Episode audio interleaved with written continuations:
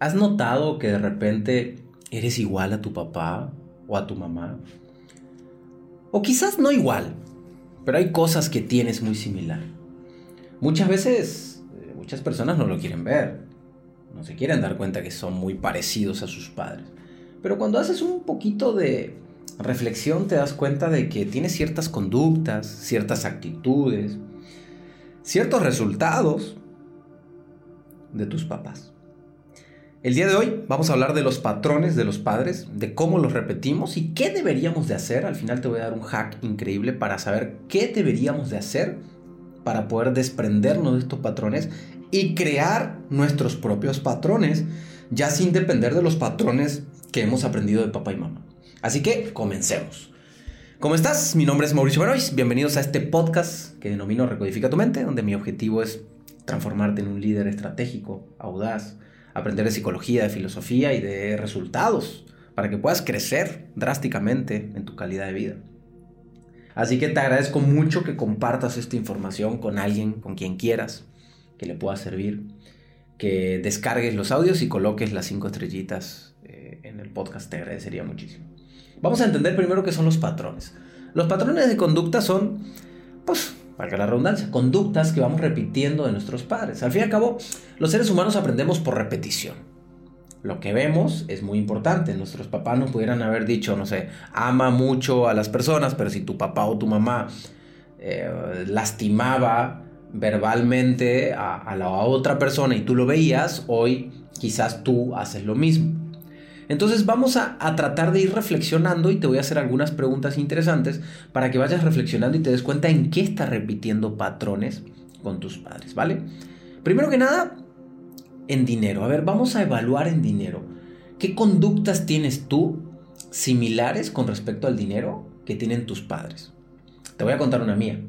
Mi papá toda la vida fue como comerciante, bueno, siempre fue comerciante, entonces de repente le iba bien y de repente le iba mal. Entonces mi papá crecía y nos comprábamos, no sé, un auto y luego se iba para abajo y vendía el auto y tenía que vender todo. Luego mi papá, no sé, compraba una casa y la remodelaba porque le había ido bien y de repente venía al banco y nos quitaba la casa. O sea, era un ida y vuelta increíble, era parecía un electrocardiograma de una persona que le está por dar un infarto a mi papá, o sea, eh, la, economía de mi papá. Cuando yo llego a México, los primeros cinco años de estar en México, de los 24 a los 29, haz de cuenta que repetí los mismos patrones de mi papá. De repente me iba bien, me compraba un autito, de repente me iba mal, me quedaba sin nada, de repente me iba bien y tenía dinero para irme de viaje y de repente, pángale, me quedaba sin dinero para, para nada o debía mucho. Mi papá era como medio compulsivo para comprar y yo era igual, no ahorraba, no guardaba, me la vivía en eh, igualito, igualito mi papá, pero también tenía ciertos patrones de conducta de mi papá que vamos a llamarle positivos. Mi papá era muy entrón, se animaba mucho, no, no le tenía miedo a nada. Entonces repetía ambos tipos de patrones. Pero yo de repente a los 29 me di cuenta que no tenía nada en mi vida y miro a mi papá y mi papá también. le costó muchísimo construir cosas. De hecho, si no fuera por mi mamá, que siempre fue muy ahorradora, muy estratégica, pues mi papá no hubiera logrado tantas cosas financieras. Si no hubiera sido por mi abuela que se murió y, nos dejó una herencia, a mi papá pues también, no sé, no sé qué hubiera deparado de nosotros. No es una crítica a mi padre, simplemente es una realidad de lo que pasó. Mi papá no era bueno financieramente administrando. Ni tampoco era bueno para producir, o era bueno para producir, pero luego pasaba algo que lo perdía. Entonces yo repetía patrones del dinero con mamá. Patrones del amor, por ejemplo, o de las relaciones con tu pareja, cómo se llevaba tu papá y tu mamá en pareja. Es bien interesante este punto. Yo aquí también repetía patrones de mi papá con mi esposa, en aquel momento mi novia. Yo tenía a mi papá, mis amigos, por ejemplo, mis amigos le caía muy bien mi papá. Entonces mis amigos me decían, oye, tu papá, qué buena onda. Yo decía, no, no, no es buena onda. y aquí viene un dicho que dice, candil de la, candil de la calle, eh, oscuridad de la casa o algo así, ¿no? O sea, en la calle era una luz y en la casa era una luz apagada.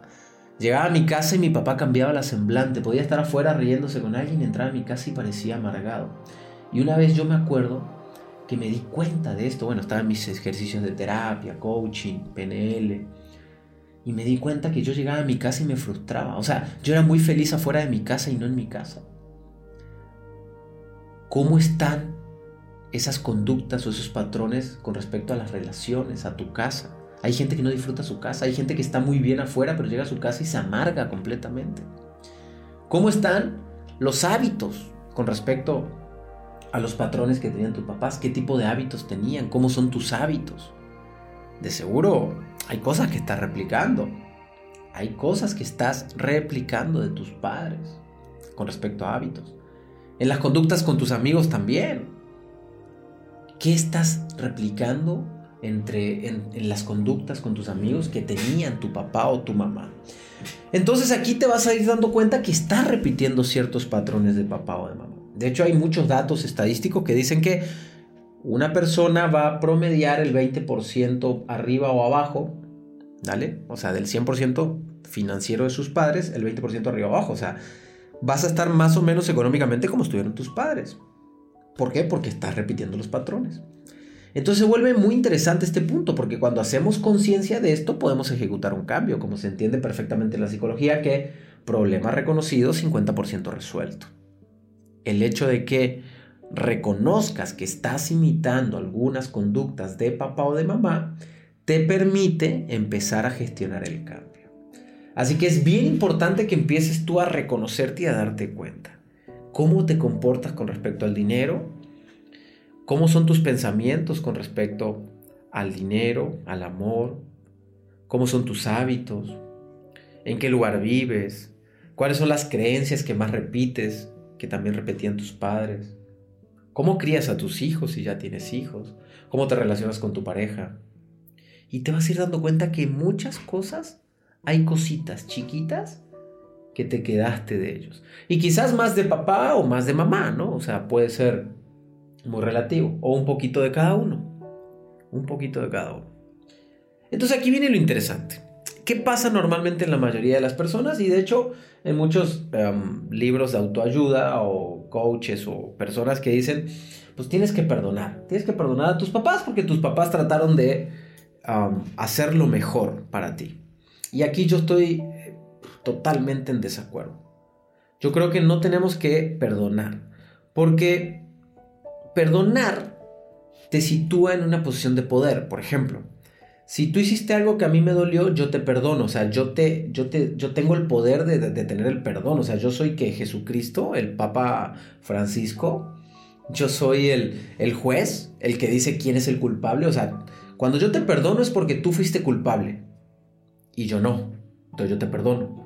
Para mí perdonar es eh, lo peor que puedes hacer, porque perdonarte te sitúa en una posición de poder. Y ahora tú dime, ¿quién te crees tú para ponerte en una posición de poder con respecto a tus padres? ¿Con qué derecho? ¿Con qué autoridad? Si tus padres, quieras o no, te dieron lo mejor que tuvieron para ti.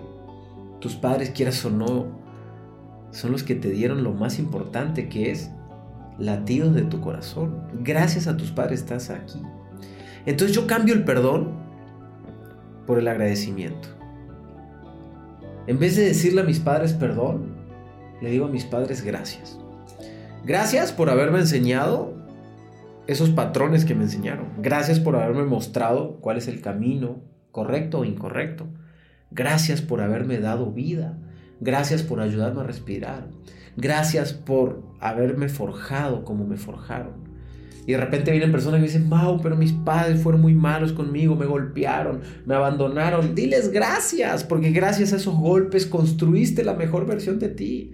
Gracias a ese menosprecio construiste la mejor versión de ti. Gracias a toda esa mierda que te dieron. Hoy eres quien eres. Gracias a Dios, esos padres estuvieron ahí para ti. Forjaron esa mejor versión que tienes de ti. Y si tuviste la suerte de tener mucho mejores padres que estos ejemplos que acabo de dar, pues qué genial. Dile gracias. Dile muchas gracias. Mi papá no confiaba en mí y siempre me decía que yo no era capaz de hacer las cosas sin la ayuda de él. Gracias a ese mensaje yo me atrevo a irme a México. Y hoy 15 años después de haberme venido a México, ser nombrado entre los mejores empresarios de México, premios en diferentes rubros, al emprendimiento. Ahorita me acaban de entregar una placa de oro al mejor entrenador de la conducta humana. Doctorado honoris causas, premios de Marruecos, en fin, múltiples reconocimientos. Me doy cuenta que son parte de ese mensaje que me daba mi papá de que yo solo no podía. Yo me di cuenta y me demostré que era capaz de hacerlo. Yo le agradezco con mucho amor a mi papá. Y me encantaría tenerlo enfrente de mí para decirle gracias papá. Gracias por todo eso que formaste en mí. Gracias por esa fuerza interior que me diste. Gracias por haber sacado ese diamante que había en mí. Yo sé que dentro de ti era lo que querías. Y sé que estás orgulloso de lo que hoy soy como persona y en lo profesional.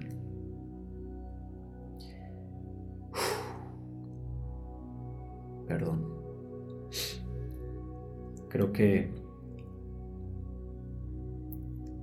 la mejor manera de romper con estos paradigmas, con estos patrones, es escribir una carta donde le digas a tu padre o a tu madre gracias por todo lo que han hecho por ti. Y le describas detalladamente gracias por esos golpes, por no dejarme salir, por todo eso que te dolieron, que en algún momento los culpaste, pero hoy ya no los culpas. Hoy sientes un profundo agradecimiento, profundo agradecimiento por tus padres. Yo le doy las gracias a mi papá, le doy las gracias a mi mamá.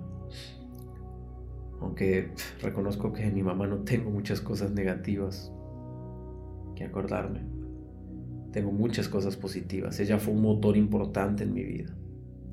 Y el haber, el haber aguantado a mi papá durante tanto tiempo, se lo agradezco mucho porque gracias a eso pude formarme en lo que hoy soy, en lo que hoy hago y sé que está escuchando este podcast. Y, y gracias, gracias, Gracias.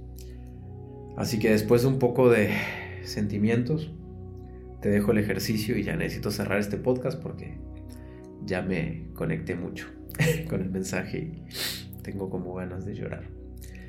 Haz una carta, escríbele una carta a tus padres. Primero para ti. Y si los tienes vivos, díselos. Y si no los tienes vivos, pues, háblalo con ellos. Con el universo con Dios, con, la persona que tú creas. Pero libérate de eso, libérate de ese pesadez, de culparlos, porque culparlos te genera mucho peso, mucho dolor. Es muy difícil vivir con la responsabilidad de ellos encima de ti, con esa culpa de que lo estás culpando por todos. Ya, agradeceles, cierra este camino y comienza a construir el tuyo compártele este podcast a alguien que le pueda servir. Estoy seguro que le servirá a mucha gente. Perdón por la energía, pero tengo que colgar este podcast. Gracias. Bye.